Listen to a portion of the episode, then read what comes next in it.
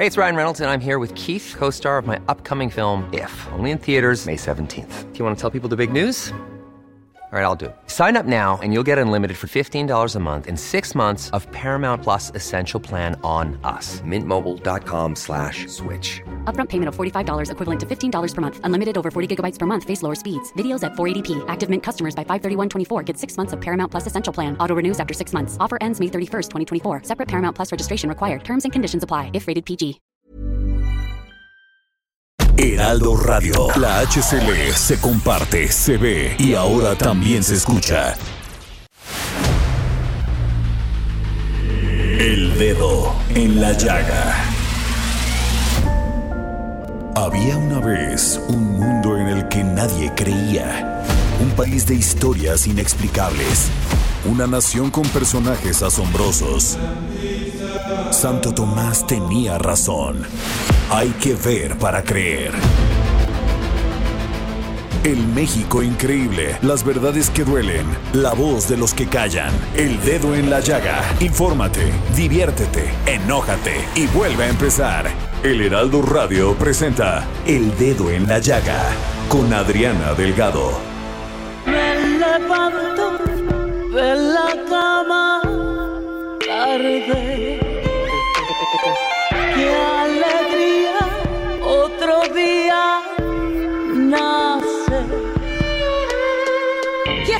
El sol, se mete en cada rincón.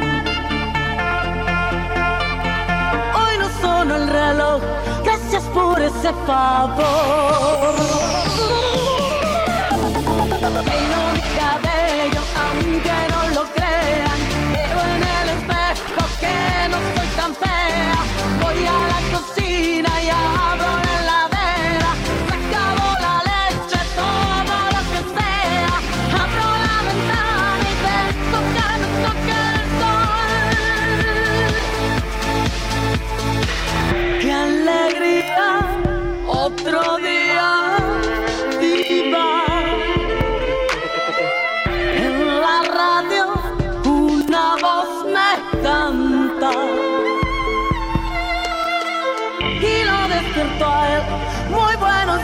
Muy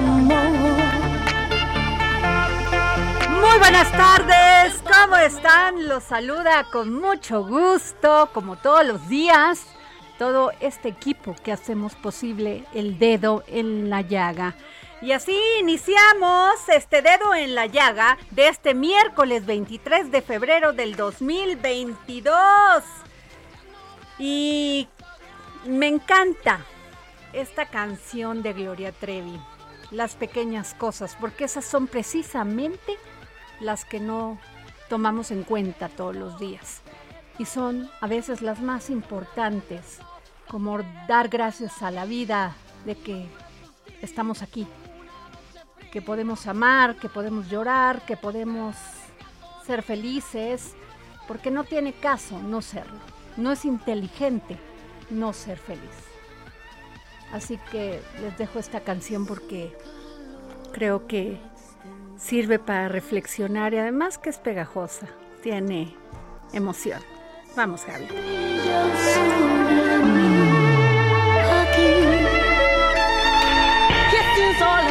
Y bueno, ¿qué les cuento?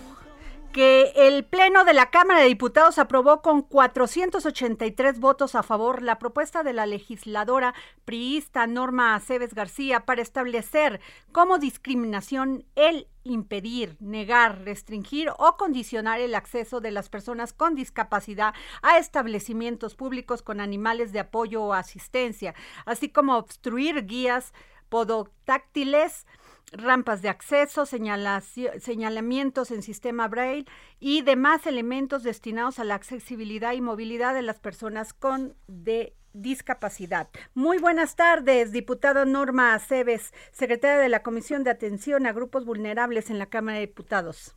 Adriana, muy buena tarde. Me da muchísimo gusto estar en contacto con ustedes y con tu auditorio. Muchas gracias. Pues qué importante esto que este que aprobaron diputada Así Norma es. Aceves, porque verdaderamente sí hace falta eh, hay muchas personas que necesitan a su a su compañero, a su perrito, perrita para en apoyo emocional y más en estos momentos que pasamos de pandemia que mucha hay muchísimas enfermedades que este mentales, porque así las denominó la OMS de de este de depresión, de necesidad de un animalito de compañía. Así es, es, un logro muy importante.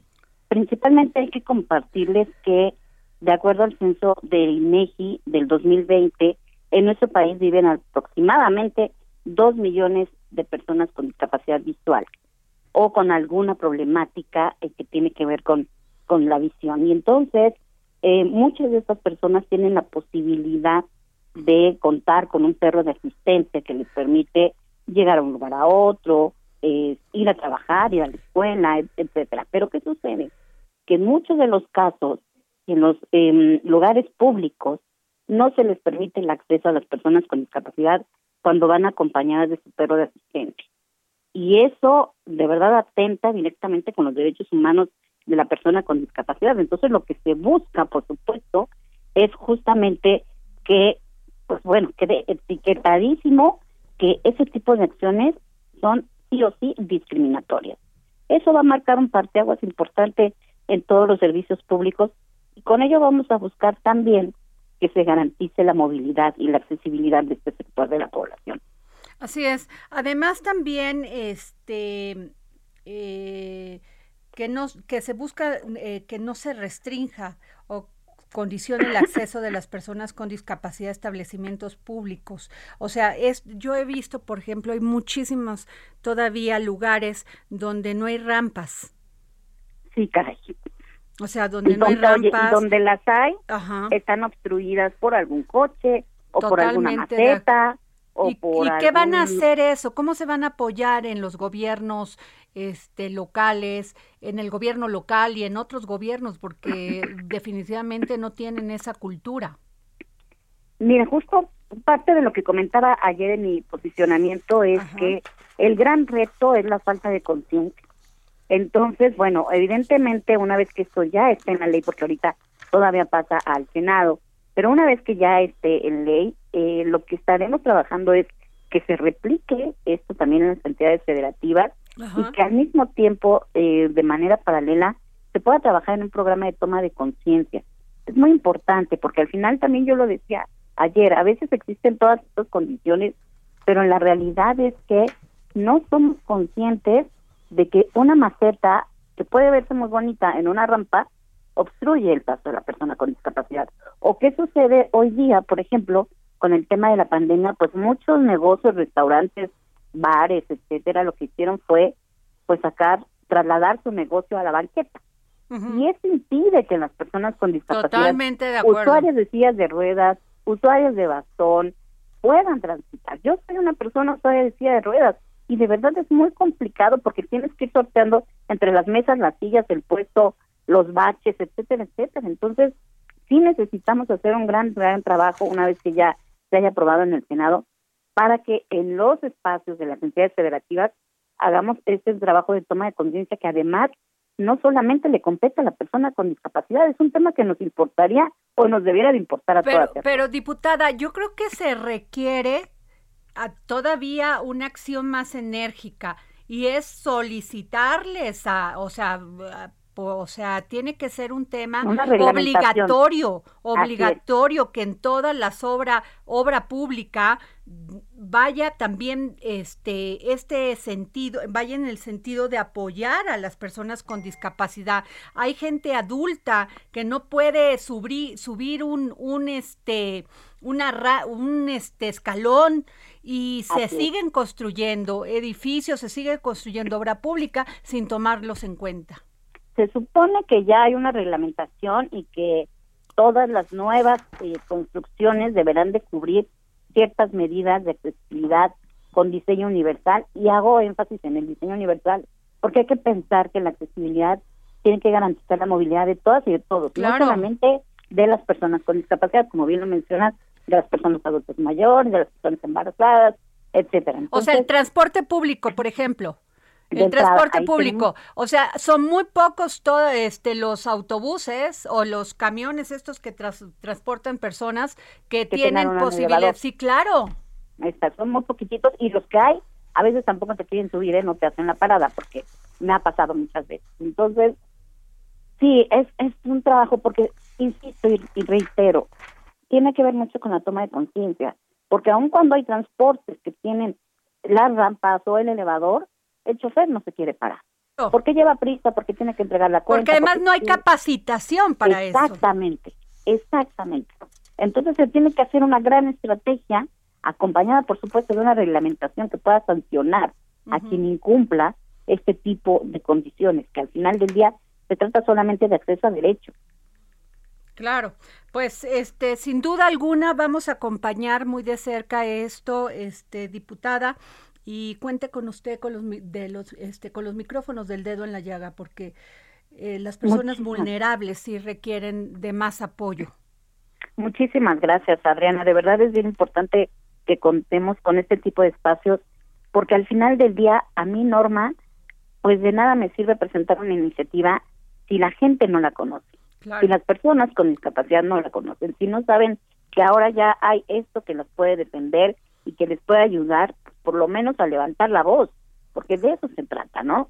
Y no debiera, me parece que el acceso a los derechos debiera ser natural, inherente, por supuesto, a la persona, pero en el caso de las personas con discapacidad, pues no, no es así, y siempre tenemos que ir peleando, peleando, peleando y exigiendo porque no hay otra manera de hacerlo.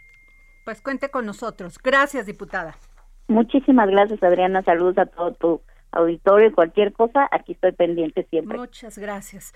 Y bueno, pues les cuento que el gobierno capitalino va contra el mercado negro en los panteones, toda vez que enviará una iniciativa al Congreso local para adicionar al Código Penal una pena de 5 a 10 años de prisión a quien distribuya, comercialice o transporte sin autorización personas fallecidas, partes o restos humanos.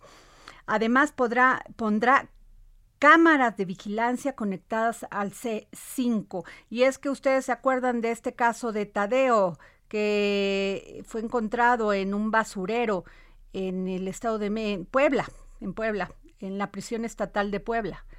Y pues un caso que nos tomó, nos hizo hacer una reflexión, porque qué hacía ahí Tadeo, quién lo llevó, cómo lo transportó, aunque ya hay detenidos. Pero bueno, de este tema voy a hablar con el doctor Alfonso Suárez del Real, jefe de la oficina de la Jefatura de Gobiernos de la Ciudad de México. Muy buenas tardes, doctor, ¿cómo está? Adriana, muy buenas tardes. Un placer, un gusto en saludarte a ti, a tu equipo y a todos tus seguidores. doctor, qué importante esto que, que, que va a presentar usted, porque la verdad, el caso de Tadeo nos sigue doliendo.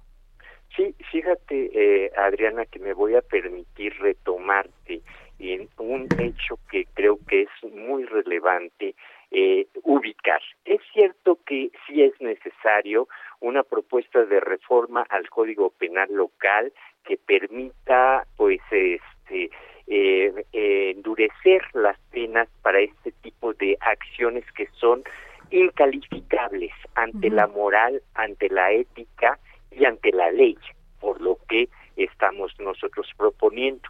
Pero no solo con endurecer las penas vamos a lograr nosotros recuperar el sentido comunitario que los panteones tienen para eh, la comunidad en general de una sociedad tan imbrincada en el culto a la muerte y a lo que hay después de la muerte, como lo es nuestra cultura mexicana.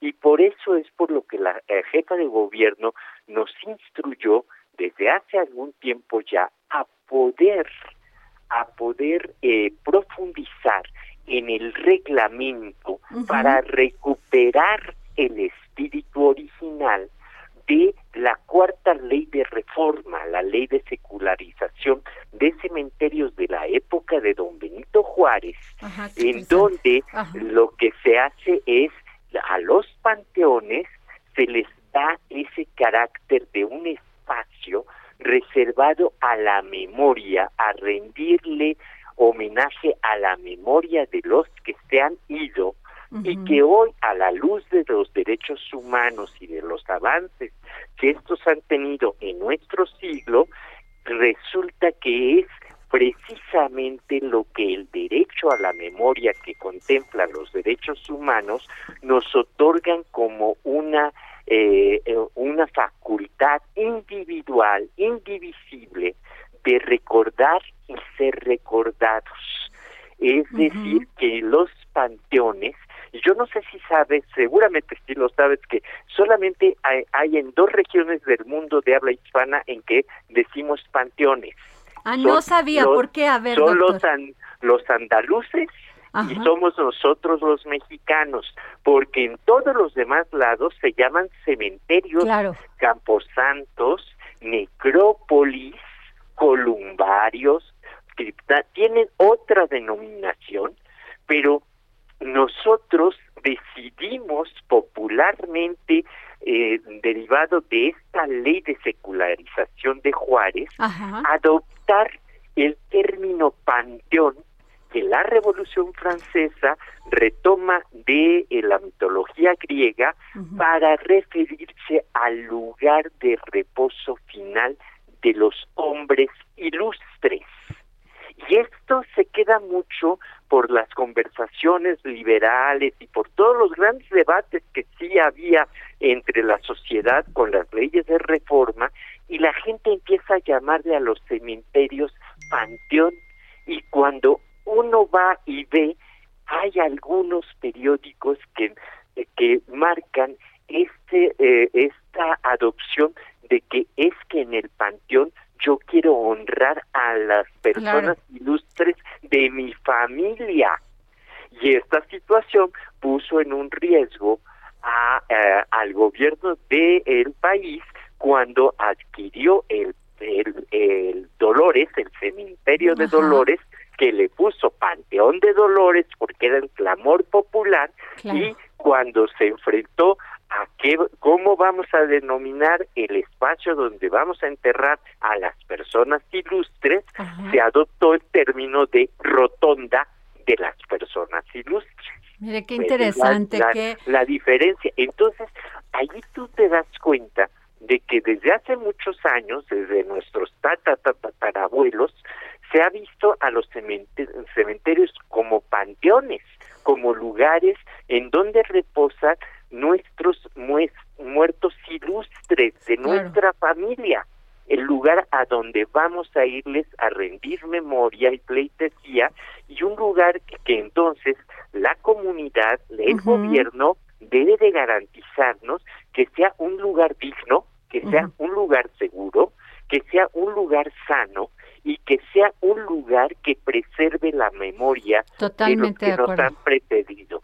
Y es por eso que el cambio del reglamento es la propuesta que estamos haciendo involucra a muchas autoridades, involucra a cada una de las alcaldías que tiene panteones, a la Consejería Jurídica que llevará el control jurídico de los procesos, a la Agencia Pública de Salud que depende de la Secretaría de Salud para garantizar la sanidad de todos los procesos que se llevan a cabo, al INDEA para verificar que esto se lleve a cabo, a la Secretaría del Medio Ambiente para también estar al tanto de las cuestiones no solamente de las emisiones de los hornos crematorios, sino también de qué tipo de vegetación se utiliza y es la recomendable para ah, evitar algunas situaciones. A finanzas para tener el, control del pago de los derechos correspondientes a trabajo para poder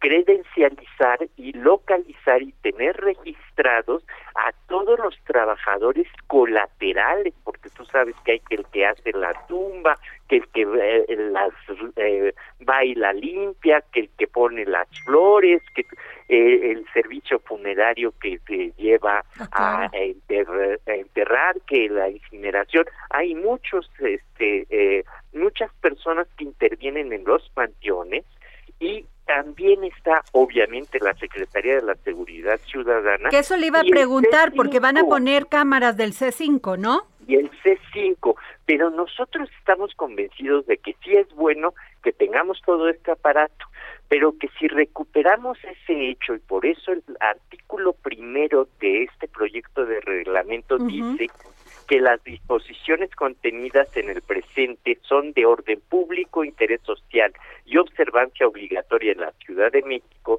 y tienen como finalidad establecer el régimen de cementerios o panteones, crematorios y servicios funerarios, así como garantizar el derecho a preservar la memoria de los difuntos de manera digna y la seguridad ciudadana y sanitaria para quienes en vida ejerzan ese derecho recordando a sus muertos.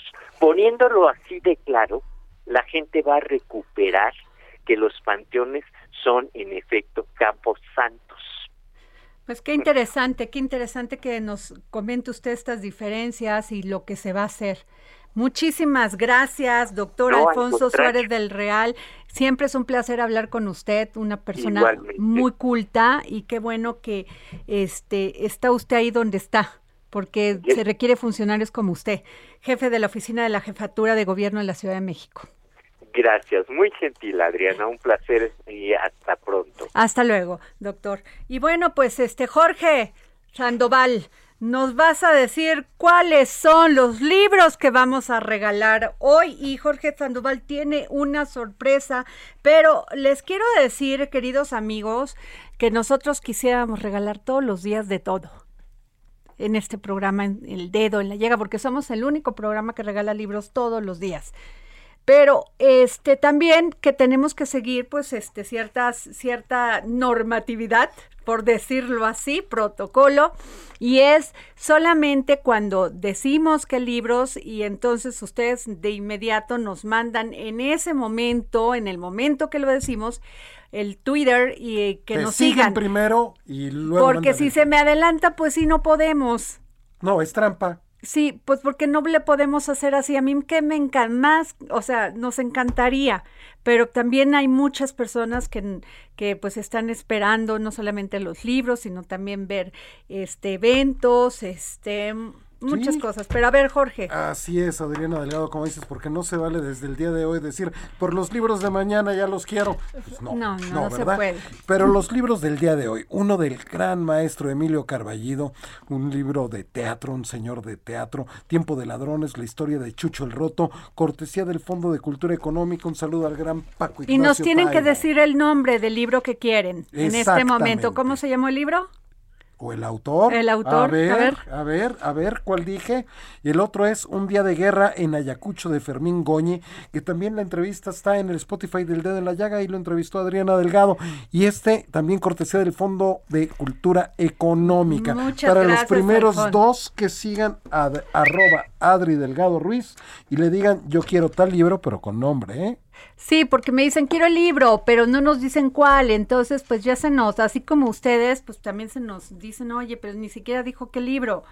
Entonces sí es importante. Y luego el que tenemos ahorita, en el momento, en este momento, quien nos mande un tweet siendo las 3.24 de la tarde, se van a llevar ¿qué? A las 3.24 a las 3.24. Para los primeros tres hay tres pases dobles para que se vayan este sábado 26 de febrero a las 9 de la noche al Estadio Olímpico a ver Pumas contra América, nada más y nada menos, cortesía del dedo en la llaga y de la UNAM. De nada más tenemos tres pasos a las 3.24. Así es, lo primero que tienen que hacer es seguir a Adriana Delgado y luego ponerle yo quiero ir al partido de fútbol.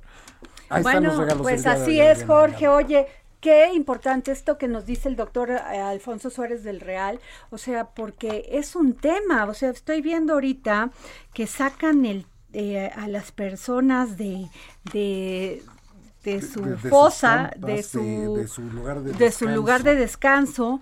para temas de brujería, para temas de, bueno, este, eh, para venderlos y luego que pues, no hay seguridad en los panteones. Cualquiera puede. ¿Cómo es posible que no se dieron cuenta que Mateo, o sea, lo había, tenía tres meses de nacido, murió desgraciadamente y que lo desenterraron? Efectivamente. Que lo llevaron a la, a la, al este reclusorio, en, en, Puebla. En Puebla, así es, Adriana. Lo que hizo Mateo fue visibilizar todo un mercado negro que hay de tráfico de restos humanos en todo el país y desde hace muchísimos años, Adriana. Así es, Jorge. Bueno, nos vamos a un corte y regresamos. Y no se pierda porque vamos a tener una entrevista con Ricardo Aldana, secretario general del Sindicato de Trabajadores Petroleros de la República Mexicana. Y es insolente el sol, se mete en cada rincón. El reloj, gracias por ese favor. Sigue a Adriana Delgado en su cuenta de Twitter arroba Adri Delgado Ruiz. Además, te invitamos a enviar tus opiniones y comentarios en texto o por mensaje de audio a través de WhatsApp al 55 2544 3334. Y si quieres escuchar El Dedo en la Llaga de El Heraldo Radio, en cualquier momento y donde quiera que te encuentres, descarga el podcast disponible en Spotify y iTunes. Heraldo Radio, Life is full of awesome what ifs, and some not so much, like unexpected medical costs. That's why United Healthcare provides Health Protector Guard fixed indemnity insurance plans to supplement your primary plan and help manage out of pocket costs. Learn more at uh1.com. Se lee, se comparte, se ve y ahora también se escucha.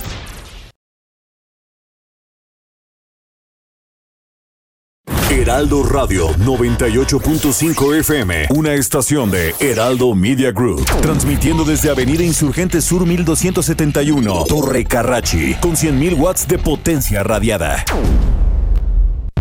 Sigue a Adriana Delgado en su cuenta de Twitter en arroba Adri Delgado Ruiz. Y envíanos tus comentarios vía WhatsApp al 55 25 44 33 34 o 55 25 02 21 04.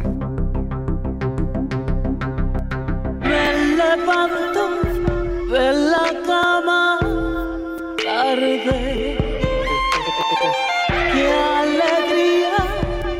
Regresamos aquí al dedo en la llaga y bueno, ¿qué les cuento? Que me da mucho gusto que nos haya tomado la llamada para el dedo en la llaga. Eh, don Ricardo Aldana, porque además él resultó ganador de esta elección que hubo en el Sindicato de Trabajadores Petroleros. Y déjenme decirles, pues obtuvo casi el 70%, 44.983 de pues de, hay más de 60 mil, 71 mil trabajadores de, eh, dedicados a esta industria tan importante de nuestro país como es la industria petrolera. Muy buenas tardes, don Ricardo, ¿cómo está? Muy buenas tardes, Adriana. Muy bien, afortunadamente. Oiga, pues usted obtuvo el 70% de la votación. Un, poquitito más. ¿Más? O sea, ya, ya con los últimos sufragios emitidos, ya contados, ¿Qué serían? ¿Cuántos trabajadores tiene de el sindicato? El sindicato, tiene un poquito pegados a 100 mil. Ah, ok. Pero ahorita activos tiene 88 mil. Ah, es que teníamos, estaba yo buscando esa cifra. Entonces hay 80. ¿Y cuántos obtuvo usted, don Ricardo? 60, 62, 44 mil 983. un total que se registraron que fueron 62 mil. Y además esto se, se realizó a través de votación electrónica, el proceso, eh, todo el proceso para que se eligiera a Su, dirigencia. Fue con un mecanismo que implementó la Secretaría de Trabajo que se llama CIRVOLAP. Ajá. Así se votó electrónicamente. Pues esto habla del trabajo que tiene usted este, cerca a los agremiados. Pues habla de 40 años de, Exacto. servicio porque se dice fácil y, y, la, y se cuestiona fácil, pero son 40 años de servicio, de estar ahí apoyándoles en todo o actuando como sindicato. Estamos un poquito menos de en el sindicato, pero sí empecé joven en el sindicato y siempre he estado en, en la organización. Don Ricardo, ¿cuál va a ser el trabajo inmediato que va a realizar su, su dirigencia? Bueno, empezamos desde el momento que fuimos ya electos, quedamos que íbamos a empezar con una modalidad en el en el manejo a través de la Secretaría General, que era crear una página que es este una oficina virtual de la Secretaría General. Y esa ya está funcionando, ya hay un, un poquito más de tres mil solicitudes que ya se están atendiendo y este y esperando que nos dieran la toma de nota que fue ayer y entonces empezaremos con el programa de acción que fue presentado en su momento. Don, don Ricardo, ¿y este cuál va a ser la relación del sindicato petrolero con el gobierno federal? Pues yo esperaría que fuera muy buena. Vamos a, buscar el diálogo con las autoridades, porque esa es la mejor manera de, de empezar el, a laborar en este nuevo proyecto. Y creo que, que si encontramos este, disposición de las autoridades, seguramente tendremos éxito en nuestra gestión. ¿Ya, ya tuvo usted la oportunidad de, de tener alguna conversación con el presidente Andrés Manuel López Obrador? No, todavía no. Mm. Este, esperábamos la toma de notas porque antes no podíamos buscar la, la entrevista con el presidente. Y ahorita buscaremos de inmediato esa, esa entrevista. Eh, pues mm, eh, dentro de este plan de trabajo, este, entiendo esta página de la oficina de, de la que va a empezar a trabajar esta página y qué otro punto para bueno ahorita tenemos cuatro cuatro ejes centrales que es la defensa del trabajo del, del contrato colectivo de trabajo okay. que es un punto fundamental este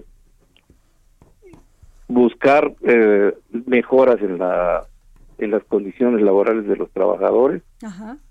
Eh, aumentar la productividad del petróleo mexicano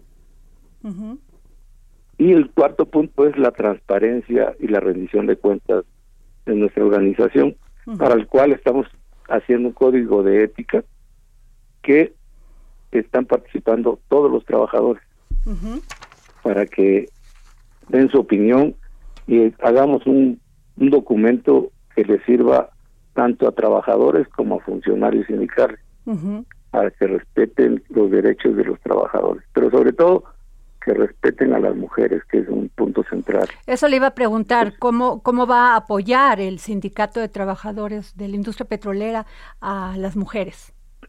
Por eso la estamos haciendo participar, para que ellos nos den su opinión y también plasmemos en ese documento, primero, que haya respeto absoluto ¿eh? y igualdad en condiciones de laborales. Este, de, don Ricardo Aldana, este secretario general del Sindicato de Trabajadores Petroleros de la República Mexicana. Este, eh, es muy importante ahorita que se está dando todo este debate del precio del petróleo y todo esto. ¿Usted cómo ve esas condiciones y nos puede contestar? Bueno, Pemex tiene condiciones muy desfavorables. Desafortunadamente, Pemex siempre ha sido como que la caja chica de todos los gobiernos. Y entonces es, ha sido muy maltratado. Hoy tiene una deuda muy fuerte que debería ser deuda pública porque Pemex ha rendido sus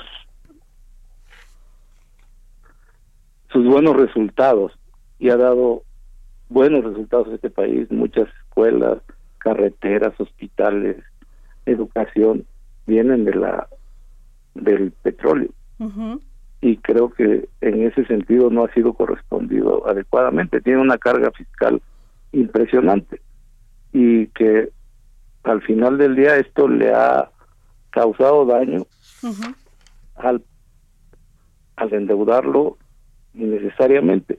Tenemos una, un pasivo laboral que, la verdad tampoco es justificable porque es un pasivo laboral que debería de haberse fundeado en su tiempo y ninguna administración lo fundió.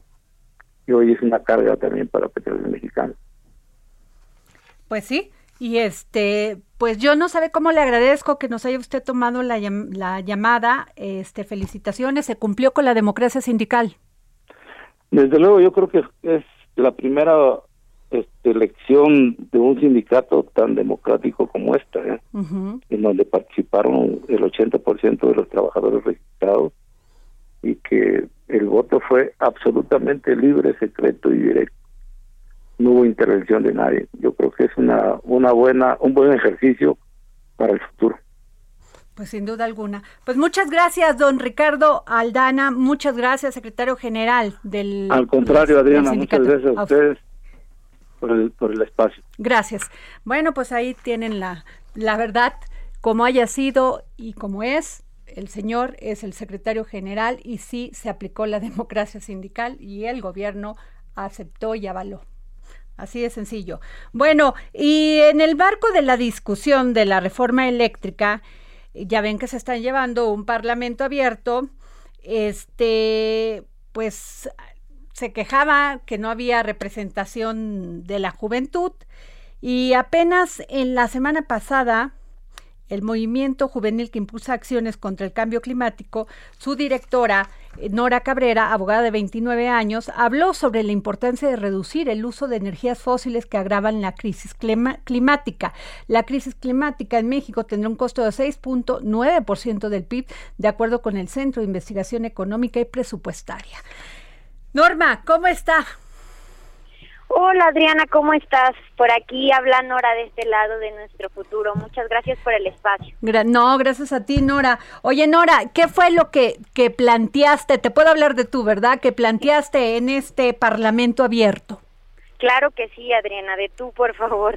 Lo, lo que planteamos desde la, la voz de las y los jóvenes es precisamente nuestra preocupación de que se está presentando una iniciativa de reforma constitucional que frena la transición energética en los términos en los que está actualmente diseñado y no se establece ningún plan de transición energética justa, creíble, viable.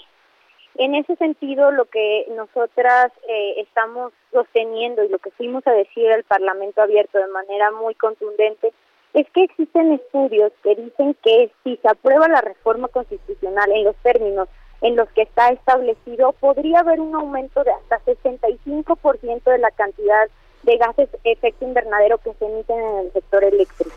Y que esto nos preocupa muchísimo desde la desde las juventudes porque al final pues es un problema que nos afecta directamente en este momento, pero que también nos están heredando. Claro, no, y además, pues finalmente tienes toda la razón, les estamos heredando y no un país mejor. Exactamente, y, pues, se están aprobando políticas que, que son regresivas en términos de derechos humanos, en términos de tener un medio ambiente sano en el centro de la discusión, una política que no está poniendo en el centro del debate que exista una transición energética justa en el sector eléctrico. Y cuando hablamos de transición energética justa, a lo que nos referimos es que cada vez haya más energía limpia en el sistema eléctrico mexicano y menos energía sucia en el sistema eléctrico mexicano igualmente. ¿Y eso a qué, qué es el impacto que tiene que nosotros podamos consumir energía que proviene de fuentes renovables como el sol, el aire y no de fuentes contaminantes como una termoeléctrica? Entonces, eso es lo que pues estamos peleando y lo que queremos que se ponga en el centro del debate. Claro que sí. Oye, Norma, pero sin embargo te quiero hacer una pregunta. A ver, ya ves que está, ha sido muy cuestionado todas estas plantas que trabajan con carbón para generar todo el tema de la electricidad, ¿no? Y nosotros aquí tenemos tres o cuatro y Estados Unidos tiene 200 a ver, déjame encontrar, 252. La India tiene 281. Me, eh, la de China tiene 1082. ¿Qué vamos a hacer con eso? Porque, porque el debate se ha ido mucho en que México está generando electricidad por medio de, plantas que utilizan el carbón. Sin embargo, las que nos eh, piden a nosotros que no lo utilicemos, sí las tienen. Mira, creo que aquí hay un punto muy importante a tener en tener presente independientemente de lo que hagan otros países, que sin duda también tienen que reducir la cantidad de emisiones y los países que estamos, que tenemos, estamos, somos menos desarrollados, tenemos la facultad de exigir que los más desarrollados disminuyan su cantidad de emisiones. Eso claro que debe estar sobre la mesa, claro que debe de ser una exigencia, pero también en México tenemos que hacer nuestra parte y también tenemos que transitar a un sistema de generación de energías limpias. Y también es importante decirlo, en México, México es el doceavo país más contaminante del mundo. México también contamina muchísimo y además de eso hay algo que es muy importante. El cambio climático a los países que más perjudica es a los países menos desarrollados. Así es. Si México no reconoce que tiene un problema de cambio climático, nosotros vamos a estar más afectados que Estados Unidos y vamos a estar más afectados que China, porque nosotros tenemos más cantidad de pobres. Entonces, en, en un sentido de lógica, lo que necesitamos es que nuestro país asuma políticas reales de cambio climático para que tenga los recursos destinados a, a, a este combate y que podamos nosotros adaptarnos y mitigar los efectos del cambio climático en lugar de desconocer el problema y hacer como si esto no estuviera en el centro del debate. Entonces, lo que nosotros decimos desde, la, desde esta voz es lo que necesitamos es que se tome en serio la problemática de cambio climático y que tengamos un plan inteligente, creíble, viable para lograr una transición y poder posicionarnos en un lugar en donde el cambio climático nos afecte menos. Claro. Pues muchas gracias, Norma, no, perdón, Nora Cabrera Velasco, maestra en Derecho por la UNAM, directora de Nuestro Futuro. Gracias por tomarnos la llamada para el dedo en la llaga. Sin duda, tu participación en estos foros y en este Parlamento abierto es sumamente importante. Gracias, Nora. Muchísimas gracias, Adriana, por el espacio. Muchas gracias. Bueno, pues sí, tiene razón, Nora, pues hay que preocuparse porque ese es el, el, México que les vamos a heredar. Y sí tenemos que empezar este, con políticas públicas hacia esta transición y tomar muy en serio el tema del cambio climático. Totalmente de acuerdo. Y bueno, ¿qué les cuento? Que dos feminicidios más. Jorge Sandoval eh, Jorge está viendo que nos puedan este, contestar eh, las familias de, de estas dos personas que murieron, Michelle y Brenda porque no paran, o sea, yo veo las cifras que nos dan las autoridades y que si baja el, robo en casa, habitación, que si baja el robo a traseúnte, pero a ver, siguen matando a mujeres. Y esta vez siguen dos, Adriana Delgado. O sea, es increíble, o sea, sigue. Y es que, Jorge, entre más nos empoderamos las mujeres, más tenemos herramientas para salir adelante. A, a los hombres que no fueron educados, que no entienden y que no dejan detrás todo este machismo, pues les molesta y la única forma de callarnos es matándonos. Efectivamente, en el caso de, de, Brenda y Cela, Adriana, estoy en condiciones de informarte, informar a todos nuestros amigos del Dedo en la Llaga, que el día de mañana vas a tener este de viva voz el testimonio de su mamá, de su hermana, este, para contarte la terrible y triste historia que hay detrás del asesinato de Brenda Isela que deja huérfanos de madre a dos pequeños. Qué barbaridad. Al parecer todo apunta que fue su pareja sentimental. Pues es que es el que tienes ahí cerca. Tú confías, te casas enamorada y nunca piensas que al hombre que amaste y que amas pueda tomar un con un golpe te matan. las mujeres no podemos competir con la fuerza de los hombres por mucho que hagamos. Nos rebasan en fuerza. Entonces es totalmente terrible, Jorge. O sea, un manotazo y te caes ahí. Efectivamente. Y, abusan de esa fuerza. Y se abusa de esa fuerza, se abusa también de, de, de, nuestra misma ignorancia como, como hombres, de no saber cómo tratar y respetar como igual en condiciones de igualdad a las mujeres, Adriana, en condiciones de paridad, en condiciones de equidad, que todavía hay muchos resabios machistas dentro de, nosotros, de, los hombres como género, que no, comprendemos. Y el caso de Michelle también, porque fíjate, me aterra pensar que día a día estamos expuestas a ser violadas o a morir. Esto escribió eh, Michelle Simón en sus redes sociales el 9 de marzo del 2020. Así es, era y hoy, una joven. Este lunes, pues fue encontrado su cuerpo envuelto en sábanas, abandonado en la carretera de Picacho a Jusco, en la alcaldía de Tlalpan. Así y nomás somos cifras, Jorge, porque, porque el Ministerio Público, pues dice que no tiene dinero para la investigación, o sea, 20 mil excusas para dar con los culpables de estos feminicidios. Efectivamente, tú ves que hemos tenido las experiencias amargas de cómo se es tratado el ciudadano en la barandilla del Ministerio Público, que por un lado se convierte en la puerta giratoria para que entren y salgan delincuentes, Adriana, y por el otro lado para el ciudadano de pie que pide justicia, es tan cansado, es tan cansada la burocracia que... No, bueno, a ver, muchas personas no prefieren no ir a acusar a denunciar a alguien porque te revictimizan. Totalmente. O sea, te hacen sentir que tú eres el culpable o la culpable. Efectivamente, Adriana. O sea, yo tengo una persona que conozco que fue a denunciar el maltrato de su pareja y le preguntaron, pero ¿y usted qué le hizo? O sea, así la Ministerio Público. Que a veces es terrible lo que digo, no quiero decir que todas que todos los ministerios públicos, pero son las menos sensibles con temas de violencia contra las mujeres, Jorge.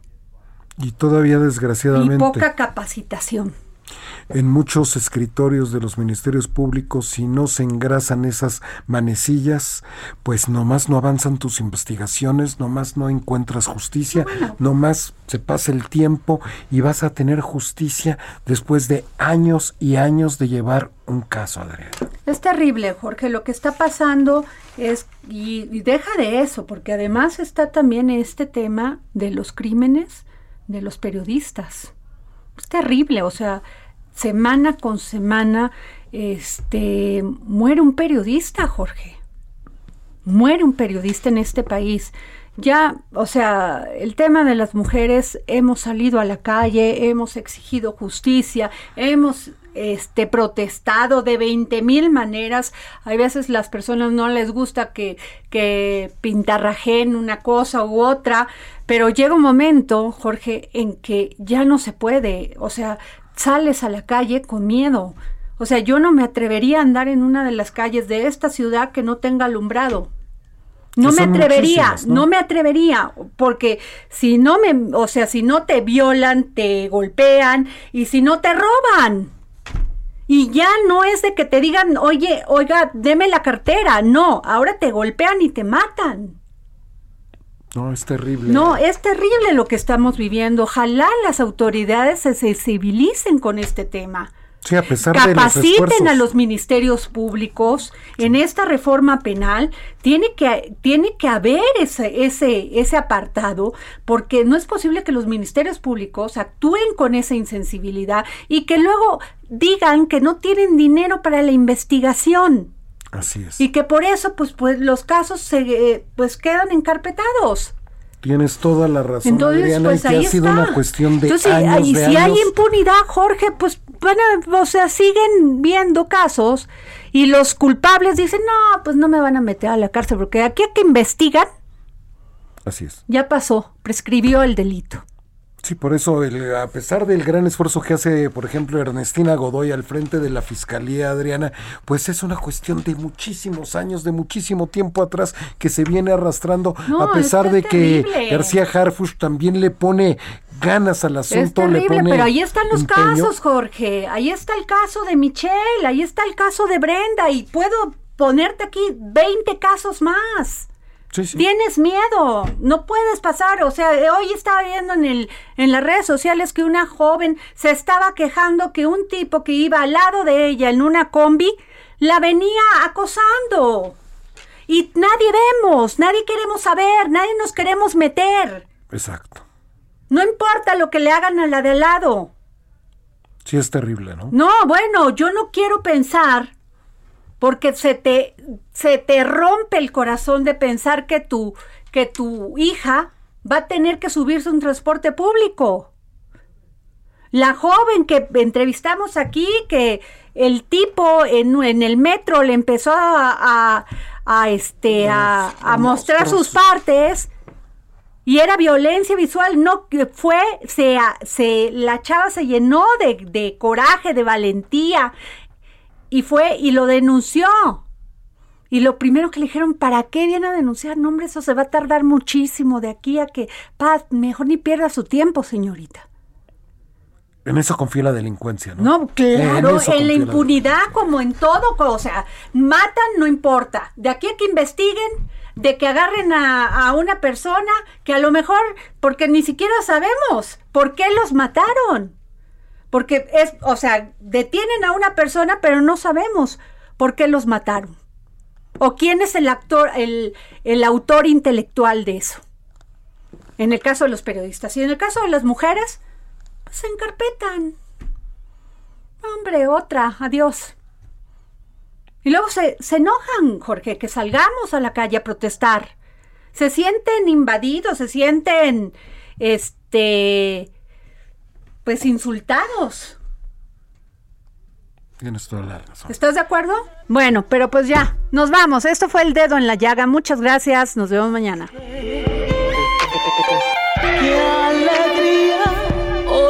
día nace.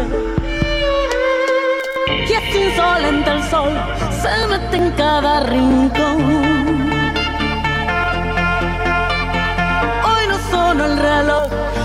Por ese favor. El Heraldo Radio presentó El Dedo en la Llaga con Adriana Delgado.